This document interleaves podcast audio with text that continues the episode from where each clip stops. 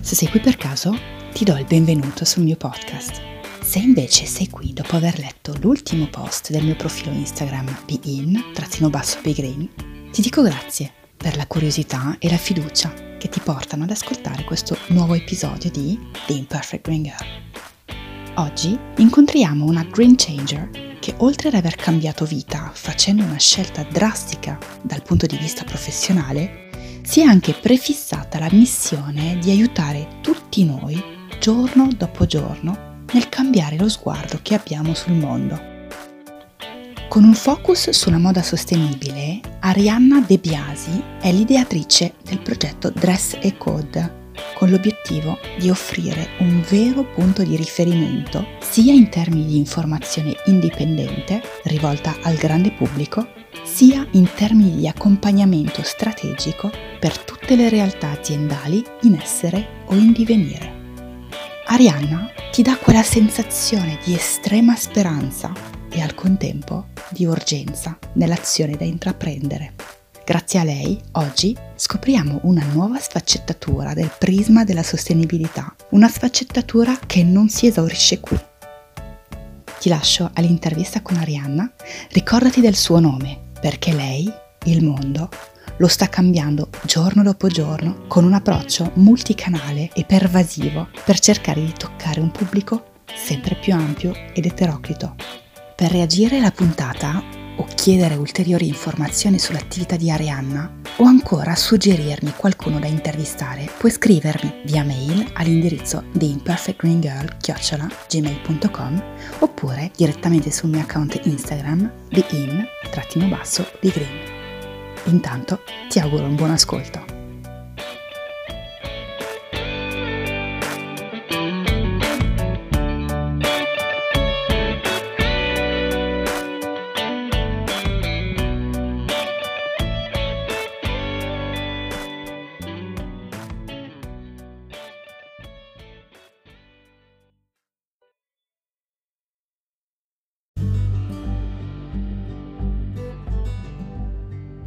Ci sono delle vocazioni che ti accompagnano tutta la vita, a volte senza emergere del tutto e a volte orientando in modo prepotente la tua vita.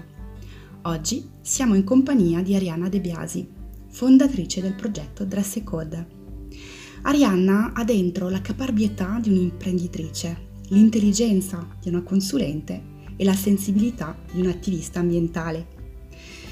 Nel 2018 Arianna decide di avviare in parallelo al suo lavoro di consulente per una delle società più influenti nel mondo della consulenza aziendale una sua attività di consulenza orientata verso la moda sostenibile. Arianna decide di farne un vero credo di vita e di proporre la sua esperienza alle aziende italiane della moda sostenibile creando Dress Code, la prima realtà italiana che offre sia informazione sia percorsi di accompagnamento aziendali nel settore della moda etica.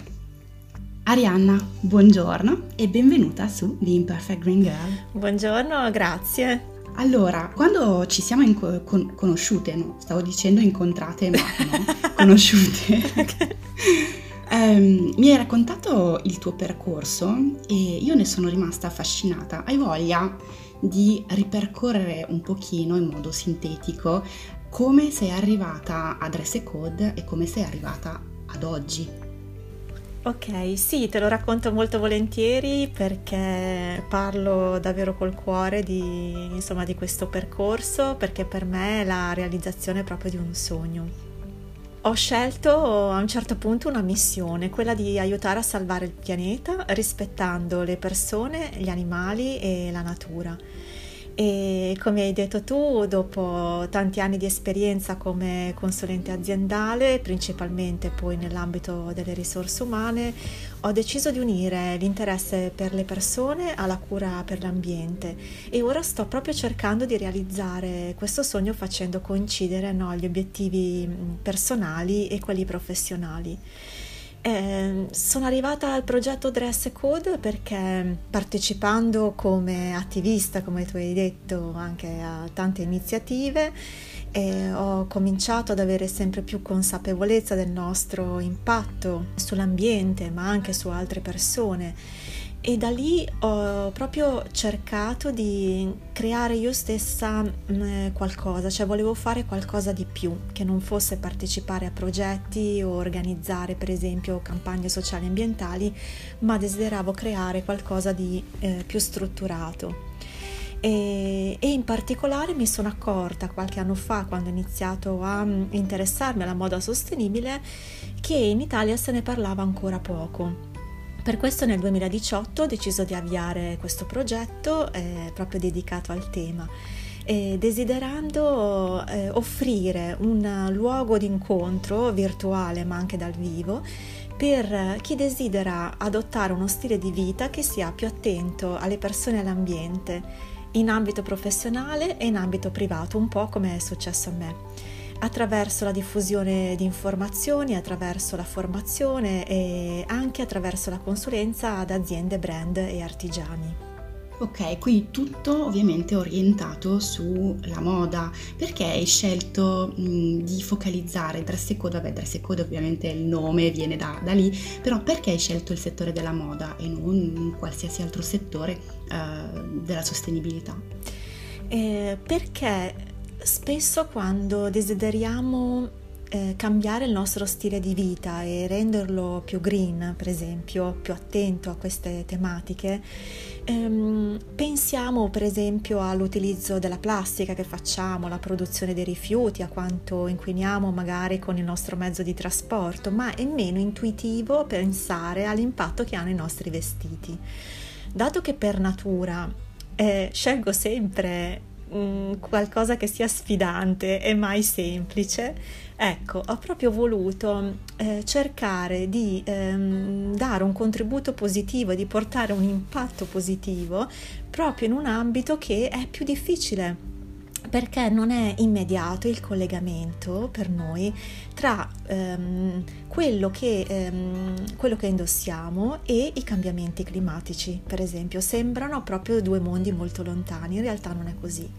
Quindi la scelta è concentrata su questo proprio perché è, è più difficile da spiegare e da diffondere. Ok, quindi Dress Code concretamente che cosa propone? Io so che hai quindi eh, un sito internet dresscode.com, sono andata a curiosare ovviamente e ho visto due anime, a me risultano due anime di Dress Code, la, l'anima eh, di informazione dove uno può andare a leggere articoli che tra l'altro sono, alcuni sfociano proprio nel, in, in, inchieste, no? andate ad interrogare, a intervistare più che interrogare eh, degli attori, molto delle figure molto eh, rappresentative del settore, anche non solo in Italia, tra l'altro anche in Europa.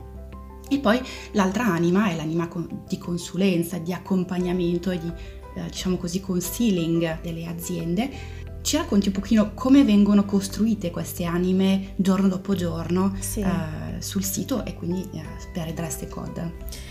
Sì, allora come hai detto bene ci sono due anime, mi piace la parola, di solito dico due aree, ma penso che adotterò questo tuo termine perché mi piace molto, è proprio così. Ho un'anima e due sfaccettature, perché sono proprio due le sfaccettature in cui desideriamo cercare di migliorare la vita su questo pianeta sotto tre aspetti, persone, animali e ambiente, poi cercando di migliorarla non solo per noi adesso, ma soprattutto per le future generazioni. Quindi ecco perché ci sono due ambiti di azione, chiamiamoli anche così. Il primo è quello dell'informazione, come dicevi tu, e qui l'obiettivo, l'intento è quello di, eh, di essere un punto di riferimento, una fonte di informazione slow, indipendente e affidabile per dare delle indicazioni che siano oggettive su come si può intraprendere un percorso verso la sostenibilità, con un focus, abbiamo detto, poi sull'abbigliamento perché mm, sono convinta che se conosciamo possiamo acquistare con più consapevolezza, possiamo agire con più responsabilità per migliorare appunto la vita su questo pianeta. Certo.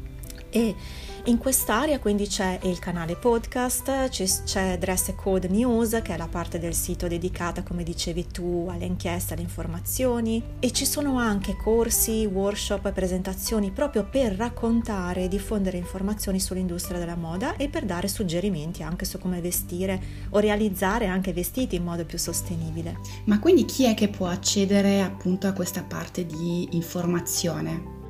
Tutti, perché questa parte è, è per scelta proprio nel, all'interno della, della strategia del progetto accessibile a tutti. Eh, in particolare gli articoli ecco, sono disponibili sul sito.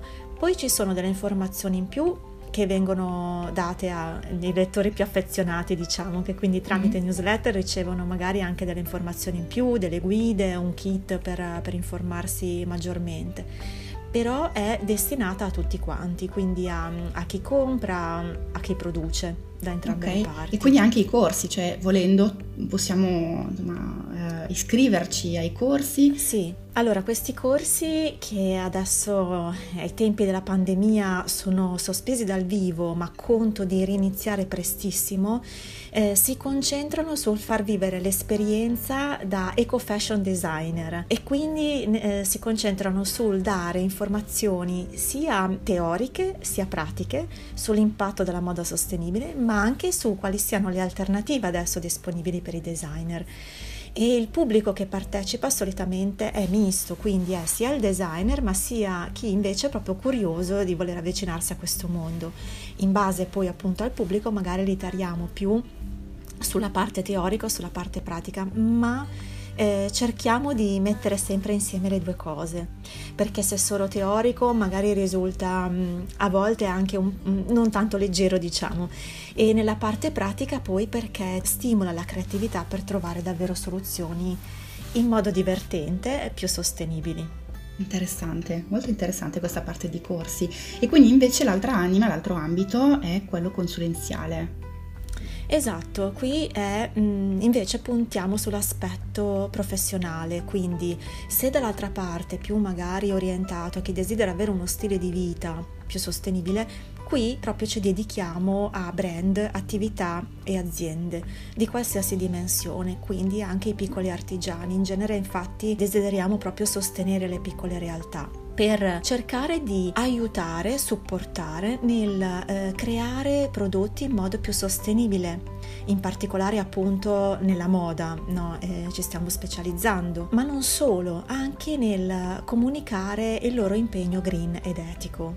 Quindi l'idea è quella di diffondere un modello di business che sia più etico e sostenibile dal punto di vista sociale, ambientale e economico e questo cercando di promuovere appunto dei modi di fare business che siano alternativi a quelli del fast fashion. E, e proprio abbiamo a cuore anche le realtà più piccole che hanno spesso difficoltà ad arrivare ad avere accesso a questo tipo di strumenti manageriali un po' più sofisticati che invece sono a disposizione delle grandi aziende.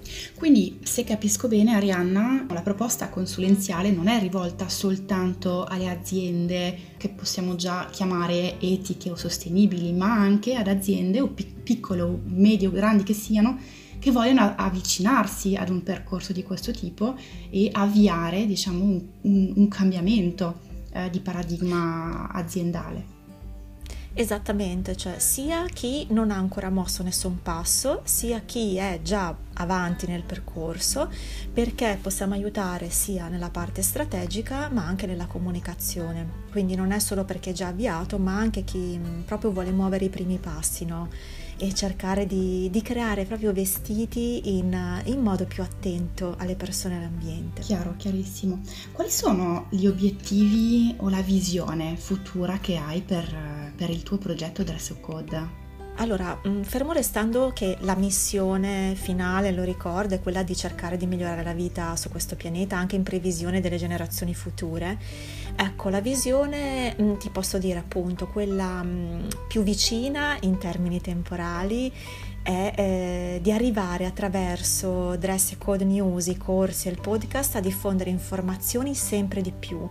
Quindi cercare proprio di, di concentrarci sul divulgare no, gli strumenti all'interno del progetto per aiutare chi ha un intento simile al nostro a fare scelte più consapevoli e responsabili, vestendo in modo più attento, no? senza rinunciare però al proprio stile, perché vestire felicemente green ed etico è il motto di, di Dress Code. Mm. E negli obiettivi c'è la diffusione nelle case eh, di tutti, in Italia e in Europa, perché il sito è bilingue e in Europa poi mm, sognando in grande anche Ma negli sì, Stati Uniti che diciamo effettivamente il mondo, diciamo il mondo perché vedo che c'è un buon seguito del, del sito anche negli Stati Uniti mm. Ma di diffonderlo anche nelle scuole quindi questo messaggio arrivando anche alla fascia dei più giovani proprio con una rubrica che è partita da poco e che è rivolta ai teenager uno degli obiettivi è quello di andare nelle scuole cosa che già insomma eh, facciamo parlando di plastica, ma parlando anche di modo sostenibile. Un altro obiettivo invece che è collegato alla consulenza è quello appunto di rafforzare quest'area in modo da eh, aiutare sempre più brand, artigiani e aziende e eh, l'obiettivo è quello di creare un nuovo tessuto economico ricco di realtà a minor impatto negativo ambientale e sociale. E eh, l'obiettivo è quello proprio di eh, voler vedere riconosciuto il valore di questo tipo di attività da parte di tutti noi che siamo anche clienti. È un obiettivo un po' ambizioso, me ne rendo conto, però ecco se lo vogliamo concretizzare in qualcosa di più semplice diciamo che poi tanto semplice non è mm-hmm. è di diventare proprio dei, degli attori in prima linea proattivi nel creare questo nuovo tessuto economico ok quindi da quello che dici comprendo la volontà di far incontrare i brand sostenibili e i consumatori. Sì, esatto. Far interagire. Esatto, infatti è, è una delle finalità no, anche del progetto proprio di, di, creare un luogo di incontro tra chi produce e, eh, e chi acquista, perché è importante passarsi messaggi chiave, no? Eh, da una parte accogliere quelle che sono le esigenze del, del, cliente e dall'altra far capire che cosa c'è dietro ai diversi prodotti. Quindi devo dire la verità, mi piace tantissimo questo ruolo del progetto perché è bello vedere le connessioni che si creano, è bello, è bello vedere che non sono due mondi separati tra loro. Invece nel, per il lungo termine, andando ancora in una visione più avanti, allora siamo sempre in evoluzione con mille idee, è difficile stare fermi proprio nell'indole, però l'intento è quello di ampliare il progetto anche in termini di organico in un orizzonte magari ravvicinato. E poi c'è in programma un'app relativa alla circular economy. E poi più in là chissà magari nella visione è eh, cominciare a pensare anche a una diversificazione in termini proprio di una produzione di moda sostenibile, ma questo proprio ah. eh, andando diciamo ancora molto in là. Beh, molto bello come, molto belli come obiettivi, devo dire, l'app mi piace molto, io sono pro tecnologia, quindi innovazione e già mi, mi, mi risveglia la curiosità. Allora, che ti piace questo progetto, il tuo progetto, è indubbio, si vede, si sente veramente eh, la passione che, che, ci metti nel raccontare e nel fare, insomma, mm, tutte, eh, tutte le cose che hai elencato.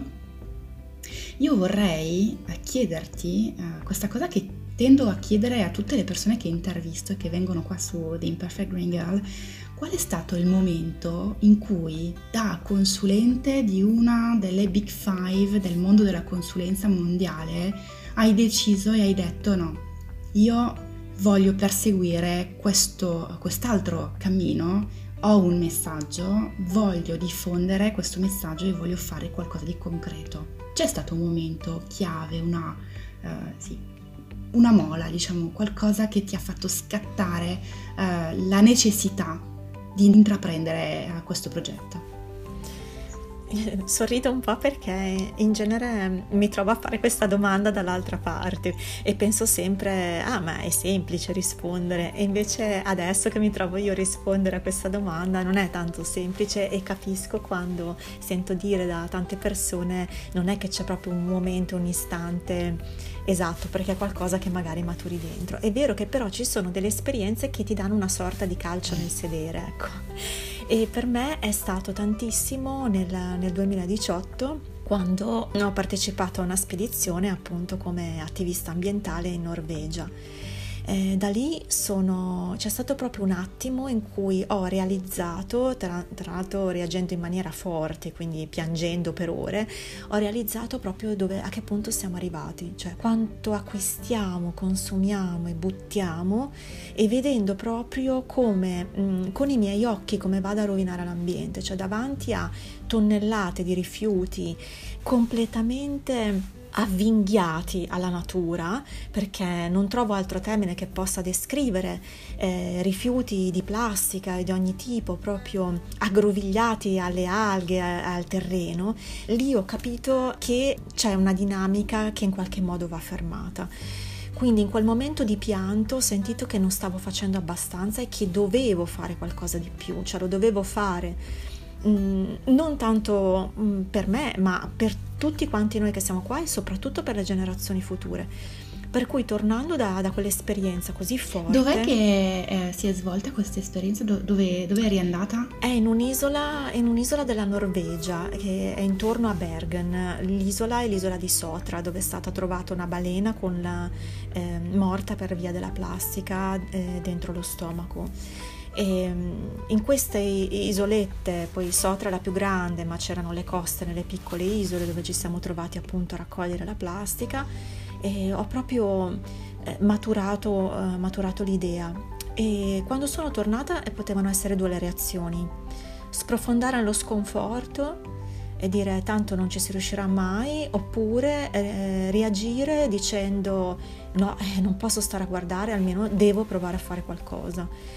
E da lì, in un momento di difficoltà poi grosso della mia famiglia, in cui ci siamo trovati eh, riuniti, insomma, dentro e fuori dagli ospedali, famiglia in senso allargato, quindi con fratello, eh, cognata, cugini, zie, tutti quanti ovviamente i genitori, in quel momento proprio eh, c'è stato il supporto della famiglia dicendo apri un sito, così quello è stato il primo passo e, e quindi da, da, questa spinta familiare, da questa spinta che avevo dentro, ecco che è, arrivato in un attimo, in un attimo insomma, Dress Code, eh, il cui nome poi nasce proprio da um, giornate di brainstorming. Okay. Interessante la, la, la, spinta familiare, credo sia veramente eh, molto importante avere il supporto dei propri cari quando uno decide di cambiare vita o comunque di di fare qualcosa di così uh, forte, uh, una scelta così forte sì. come, come, può essere la tua.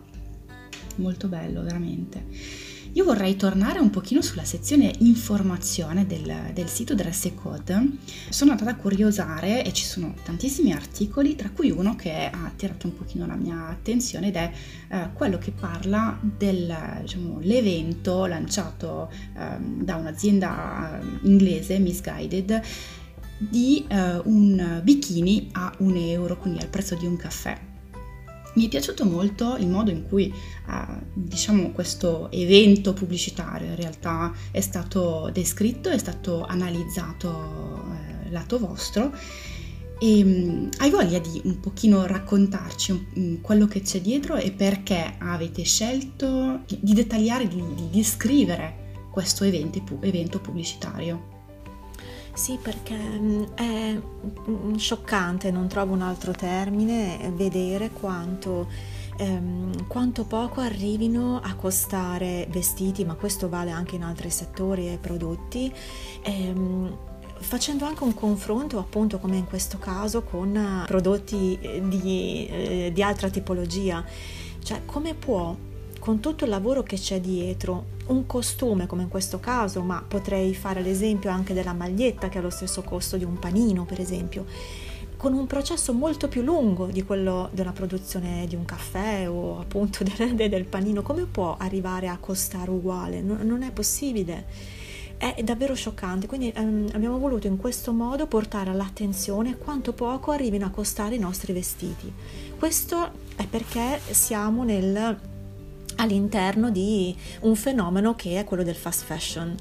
E con questo termine, eh, non so quanti conoscano il riferimento esatto, la definizione di fast fashion, che eh, si riferisce proprio alla velocità con cui tutte le collezioni di moda arrivano dal design agli scaffali di negozi, come possono essere HM, Zara, Primark e altri brand di, di questo genere. A volte impiegano solo due settimane e queste tendenze di moda sono veramente a basso prezzo e mh, mm, disponibili in modo così veloce anche per incentivarci ad acquistare sempre di più.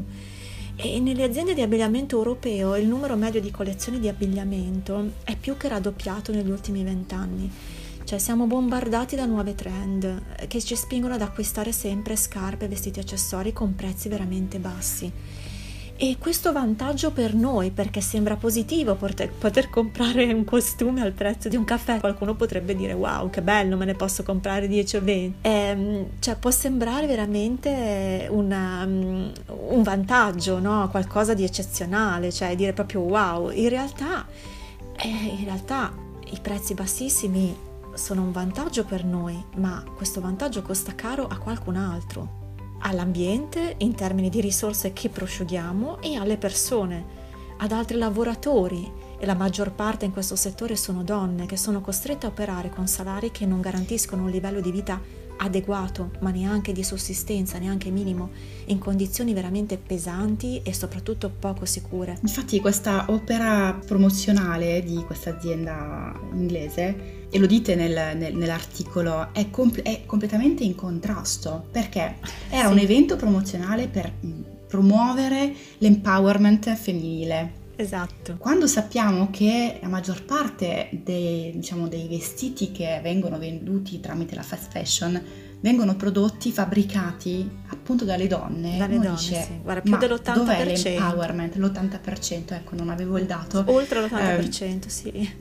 Però dov'è lo, l'empowerment? Cioè l'empowerment di comprare un bikini a un euro che in realtà eh, ha sfruttato altre donne dall'altro capo del mondo eh, fa riflettere. Effettivamente di primo acchito un euro per un bikini, voglio dire, lo, lo indosso per una stagione, cosa, cosa, sarà mai, no? Il punto è proprio lì, è proprio quello, eh, diciamo, il, il cavillo eh, bacato, andrei a dire, no? Esatto. Esatto, sì, era, era, veramente scioccante il fatto di eh, utilizzare per empowerment proprio il suo opposto, cioè la schiavitù che c'è dall'altra parte, che sono proprio due termini all'antitesi e quindi non potevamo stare zitti quando vediamo fenomeni di questo tipo. I toni sono sempre molto pacati no, sul sito. Ma mm. quando si toccano questi aspetti sociali eh, diciamo che Dress Code non riesce proprio a stare zitto a non dire nulla e a non schierarsi. E tra l'altro sotto l'articolo avete anche un link ad un altro articolo che parla appunto di giustizia ambientale anzi di ingiustizia ambientale e sociale quindi quello che intendevo è che nella sezione uh, informazione di Dress Code io ho trovato non solo informazione uh, uh-huh. tecnica, ma anche in- informazioni a carattere un pochino più olistico, no? sì. uh, dove si va a parlare persino di giustizia sociale. Ecco, e credo che effettivamente dal momento in cui uno entra in contatto con uno delle punte di questo, di questo prisma, Michela eh, parlava di un prisma, è difficile poi non, eh, non vedere anche le altre, esatto. no? Dal, dalla fast fashion eh, andare a, vedere, a, parlare di giustizia sociale, di giustizia ambientale, eh, di rifiuti, quindi è tutto collegato. Sì. sì, non si può parlare di sostenibilità eh, senza tener conto delle tre P, people, profit and planet, quindi ci sono anche le persone, c'è l'aspetto sociale. Tra l'altro, mm, appunto, in anteprima possiamo dire questo che eh, a breve ci saranno anche degli articoli proprio mirati sul diversity and inclusion quindi dove, dove andiamo oltre, eh, l'aspetto sociale, quindi non solo la schiavitù, che comunque continuiamo a fare battaglie sempre di più su questo tema, ma anche considerando le differenze no? in termini di etnie, in termini di genere e come vengono gestite dalle aziende. Certo, certo, anche questo è, è un, altro, un, altro, punto molto, molto importante, l'inclusione, esatto, assolutamente. Quindi avrei alcune domande, appunto, abbiamo parlato di fast fashion, e ci stiamo dicendo che la fast fashion ha un impatto pesantissimo sull'ambiente, pesantissimo sul sociale, su insomma, tutta la sfera sociale. Quali sono le alternative allora? Perché noi comunque cioè, siamo in una società in cui ci dobbiamo vestire, voi non vuoi, no? sì. È un bisogno primario, necessario, insomma non possiamo andare in, in giro senza no. nulla, sarebbe la soluzione più sostenibile ma eh. non, non, non è attuabile. Sì, allora, molto brevemente perché qua davvero si apre un mondo e sul sito davvero in dettaglio si trovano tanti input. E c'è in particolare un modello che proponiamo di approccio ai consumi più sostenibile, dove in realtà, guarda Anna, per iniziare è semplicissimo perché basta iniziare a porsi la domanda ne ho davvero bisogno, cioè ogni volta che ci troviamo davanti alla tentazione o alla necessità, perché possono essere due no, i casi di acquistare qualcosa che riguarda l'abbigliamento, chiediamoci ne ho davvero bisogno. E partendo da questo, cioè se per esempio la risposta è eh, no, abbiamo già fatto una scelta eh, di abbigliamento sostenibile perché abbiamo rinunciato a un vestito utilizzando qualcosa che abbiamo già nell'armadio, quindi questo è il primo certo. passo.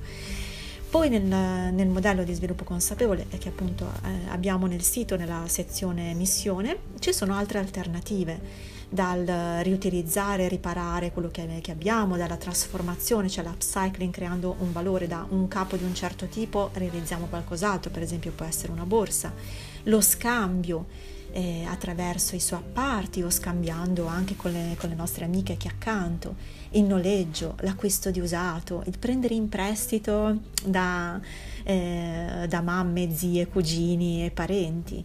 E poi ci sono altre alternative che sono quelle di rivolgersi allora proprio all'acquisto all'esterno e qua diamo eh, diversi consigli su quali tipologia di brand magari scegliere, quali sono i criteri per cui scegliere un prodotto anche in modo più rispettoso dell'ambiente delle persone. Ecco, se non sbaglio avete anche una, cioè date anche consigli sui tipi di tessuto da, da scegliere? Sì, ehm, c'è proprio un articolo dedicato a questo che dice, poi più che altro nei corsi entriamo in mm-hmm. dettaglio in, in, queste informazioni, e corsi che eh, adesso sposteremo online perché appunto visto che con la pandemia siamo bloccati li metteremo online e, e, in particolare in un articolo diciamo che non c'è il tessuto sostenibile, quindi ogni volta magari mm. parliamo della canapa, della seta, del cotone, dando delle indicazioni. Certo, certo. Ma mi viene una domanda che immagino ti avranno fatto in molti. Nel caso in cui eh, dovessimo riuscire, e ce lo auguriamo tutti, diciamo a ridurre l'utilizzo della fast fashion che, che, abbiamo, che, che facciamo finora, cosa ne diventa? Cosa ne sarà? Delle persone che all'altro capo del mondo, come parlavamo prima, ne, uh-huh. ne vivono, vivono purtroppo, ahimè, eh, con delle condizioni di vita e di lavoro eh, veramente estreme. Ma cosa, cosa, ne sarà se eh, l'industria fast fashion eh, riduce eh, la sua domanda? Allora, questo è un punto in cui anche personalmente mi sono interrogata molto. E, ehm, una cosa solo, eh, la maggior parte dei lavoratori è vero che anche in, pa- in, paesi lontani, ma ci tengo molto a dire che anche dentro in Europa abbiamo questi casi e la prossima settimana eh, ci sarà un articolo proprio che parla anche di questo tipo di fenomeni qui da noi. Quindi è qualcosa che interesserà non solo paesi lontani, ma anche, anche qua dove ci sono situazioni di schiavitù moderna, no? anche in Italia, anche dietro l'angolo accanto a noi. E me lo sono chiesto, però mh, faccio due tipi di riflessioni.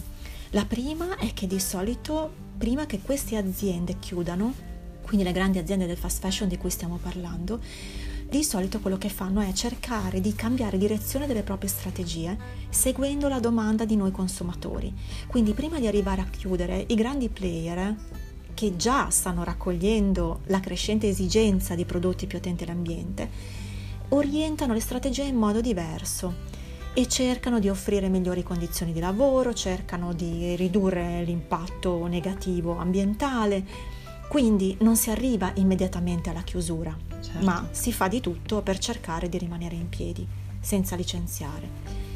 Poi il secondo aspetto che dicevo, la seconda riflessione è che ci saranno aziende che chiuderanno Saranno le aziende che non ascoltano le persone o che non sono in grado di modificare le strategie, le aziende molto rigide ehm, che non sono in grado di conciliare la sostenibilità economica con quella sociale e quella ambientale. Queste aziende andranno ovviamente a scomparire, ma nasceranno nuove realtà e noi ci auguriamo quindi, qualora ci sia uno scenario di questo tipo, che i lavoratori passeranno da un lavoro in un'azienda in cui vengono sfruttati, in cui non riescono a vivere, nel trovare invece un nuovo lavoro, nello svolgere una, una nuova attività in una nuova azienda in modo più sano, in modo più rispettoso di ciò che fanno, in modo più sicuro, con dei diritti che sono riconosciuti. Quindi desidero veramente eh, riflettere e cercare di vedere quello che in realtà potrebbe accadere no? con questa visione. Ok, quindi tu dici un reindirizzamento delle strategie eh, globali alla fine? Sì, dei player attuali e dei nuovi che, eh, che verranno fuori, no? perché sempre ci sono aziende che chiudono, altre che aprono. La nuova tipologia di aziende che apriranno sarà di, di un tipo diverso. Okay. I player vecchi che rimangono in piedi invece offriranno delle strategie differenti. Chiarissimo. Eh, molto, molto interessante questo punto, secondo me. Ci si potrebbe, diciamo, potremmo rimanere un, un, un po' di tempo a parlarne probabilmente. Fare una, una, una puntata, puntata, dedicata, dedicata. decisamente. Sì. Allora, Arianna, eh, l'episodio sta arrivando alla fine, ma prima di salutarci, io vorrei riassumere insieme a te tutti i tuoi punti di contatto. Allora, abbiamo parlato del sito dressecode.com, ma eh, sì. sei anche presente su Instagram, su Clubhouse, hai un podcast, come abbiamo detto. Eh, ecco, sì. elenchiamo un pochino così le persone che tutto. ci stanno ascoltando, sì. magari hanno delle domande da fare, de- de- degli approfondimenti da richiedere, possono contattarti direttamente.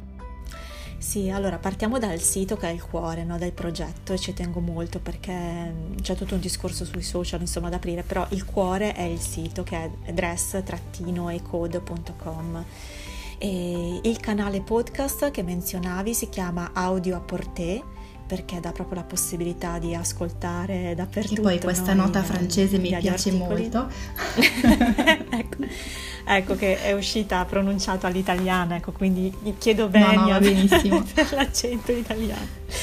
Sì, mi piaceva molto dare un tocco francese perché adoro soprattutto nella moda, no? il, tocco, il tocco francese mi piace molto e, e, e Audio a Porte, il canale podcast, è sulle pi- principali piattaforme di podcast, quindi su Spotify, su Apple, Apple Podcast, su Spreaker. Mm-hmm. Allora, diciamolo, questo podcast è molto interessante perché oltre a...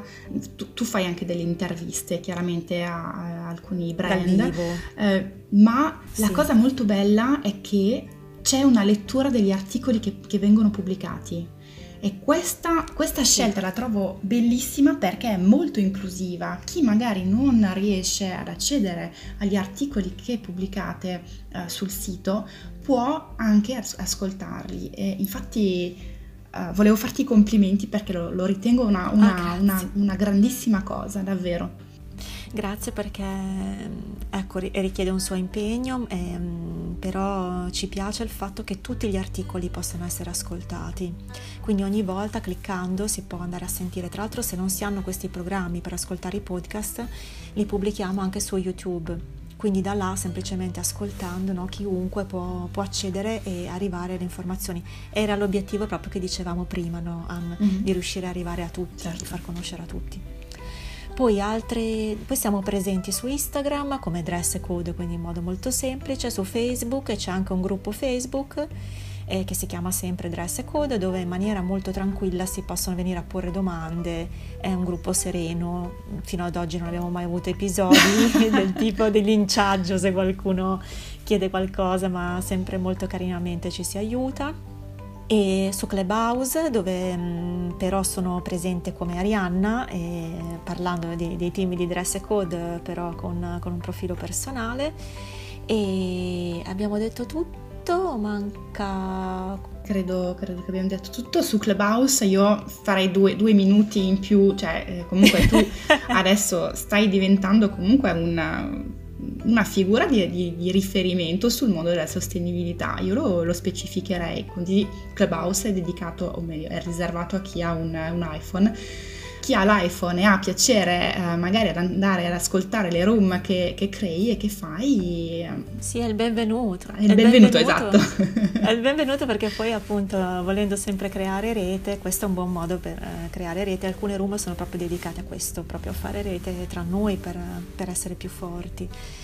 E, ecco, sì. l'altra cosa dicevi come scrivere direttamente. Allora anche sul sito c'è l'indirizzo email, c'è un pulsantino, proprio spesso lo inseriamo, chiedi adresse code, quindi qualsiasi domanda, dubbio, eccetera, c'è la mail che è contact trattino in basso as, è scritto all'inglese, quindi us, chiocciola dressecodo.it okay. e quindi hanno anche quello è un canale diretto in cui comunicare direttamente quindi se uno è un po' certo. timido e non vuole entrare in una room per fare domande su Clubhouse effettivamente oppure se uno non ha l'iPhone come me per esatto. esempio può scrivere invece la mail Molto bene, Arianna, veramente ti ringrazio perché eh, siamo state eh, bravissime a stare nei tempi e a toccare tantissimi argomenti che mi auguro possano destare un po' di curiosità e innestare un inizio di, di, di ragionamento in chi, in chi ci ascolta e ti ringrazio davvero per il tuo tempo. Grazie a te tantissimo per l'interesse e l'entusiasmo che mi comunichi sempre, per me è importante e non svegliamo niente Anna anche del no, futuro, non però niente. non svegliamo nulla, eh, però insomma mi fa molto piacere e ti ringrazio anche per la bellissima introduzione, ho cercato di non commuovermi quando appunto hai sintetizzato benissimo un po' eh, l'impegno ecco, che, che si cerca di portare avanti qui ogni giorno, grazie tantissimo per l'ospitalità. Grazie a te, seguite Arianna su tutti i canali che hai elencato e noi ci risentiamo alla prossima intervista. Ciao!